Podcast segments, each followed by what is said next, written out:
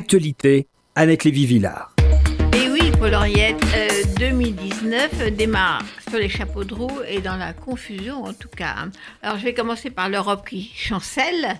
Déjà minée par la montée nauséabonde des populismes xénophobes et nationalistes, l'Europe se prépare au divorce avec la Grande-Bretagne, comme on vient d'en parler laquelle n'est pas préparée à ce départ prévu le 29 mars, toujours divisée, comme on l'a vu hier soir, entre partisans et opposants au Brexit, ce qu'a expliqué Laurence Goldman il y a quelques minutes.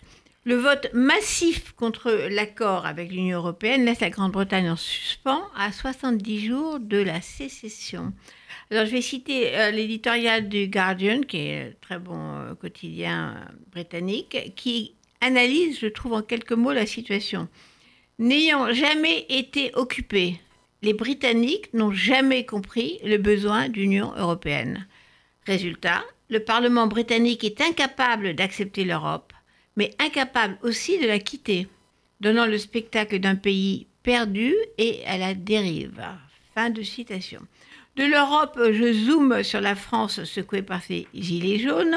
On a décrit un président de la République enfermé dans son palais de l'Élysée ne comprenant pas la révolte de cette classe défavorisée qui marche maintenant derrière un slogan qui n'a aucun sens, Macron démission. En Macron démission, c'est vrai que ça rime, mais ça ne veut rien dire parce que ce président a été élu démocratiquement et il n'a aucune raison de démissionner.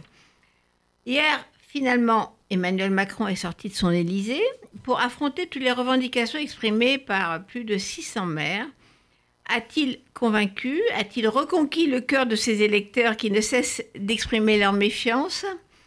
Par-delà toutes les revendications listées dans ce grand débat national, pardon, on découvre maintenant que le vrai détonateur de la révolte des Gilets jaunes, et on n'avait pas compris ça, qui couvait depuis plusieurs mois, c'est la, la, limitation de vitesse à 80 km/h sur les routes secondaires. Et c'est ça qui a rendu fou euh, les campagnes françaises folles. Alors finalement, il suffirait peut-être de supprimer euh, cette réforme, de remettre les 90 km à l'heure pour que Macron retrouve l'amour de ses concitoyens.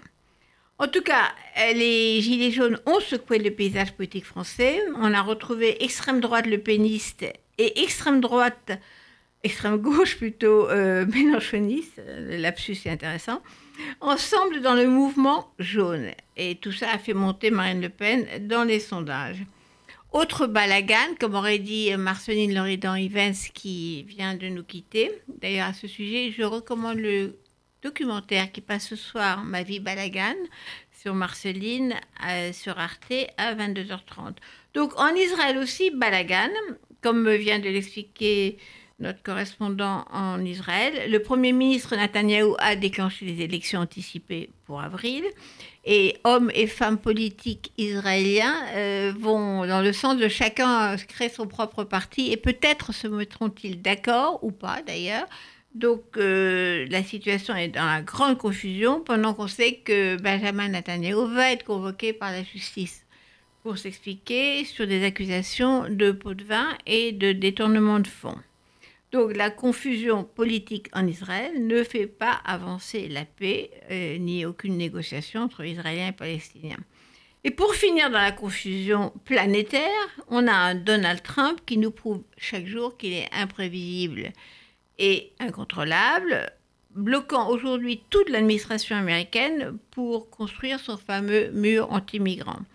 Alors je ne pense pas qu'avec ce rapide tour de la confusion de 2019, j'ai été très optimiste.